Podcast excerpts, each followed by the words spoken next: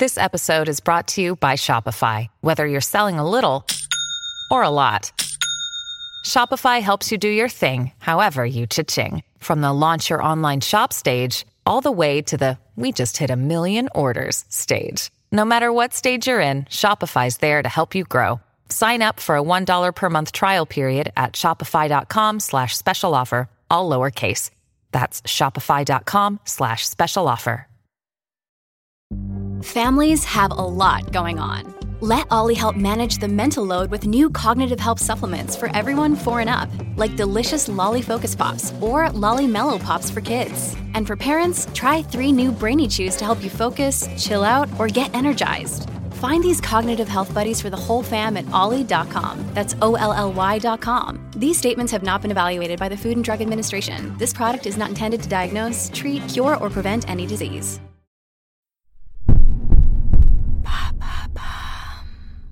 What is ableism? Thanks for asking. Social science research is becoming more and more fruitful. As a result, an almost endless list of terms are emerging, like white privilege or ageism, which we've already covered in past episodes of Do You Really Know? These studies often share the same objective, and that is to shine a light on social phenomena we tend to dismiss, calling out persisting discrimination. The words ableism and disableism appeared in public debate to denounce systemic oppression against people with disabilities. Although they both describe discrimination based on disability, the emphasis for each of these terms is slightly different. Disableism implies discrimination against disabled people. Meanwhile, ableism is discrimination in favour of non disabled people by seeing them as the norm to the extent that anyone else is forgotten, Others are therefore subconsciously or overtly viewed as less valuable and inferior. What are some examples of ableism?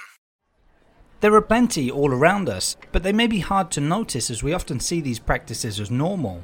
Take the lack of accessibility in public transport systems or building design, for example.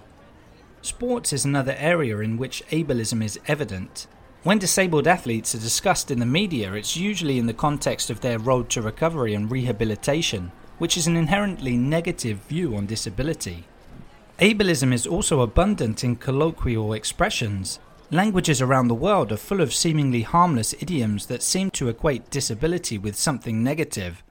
Paralysed economy, turning a blind eye, or falling on deaf ears are some English expressions which people use, often without ever realizing how hurtful and prejudiced they may be.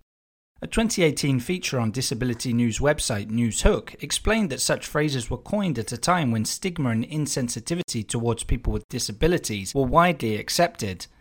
So now would be the time to search for better alternatives. Isn't there a risk of manipulation? There is, and it's been given a name inspiration porn. That means representing people with disabilities as sources of inspiration or everyday heroes, exclusively or partly based on their disability.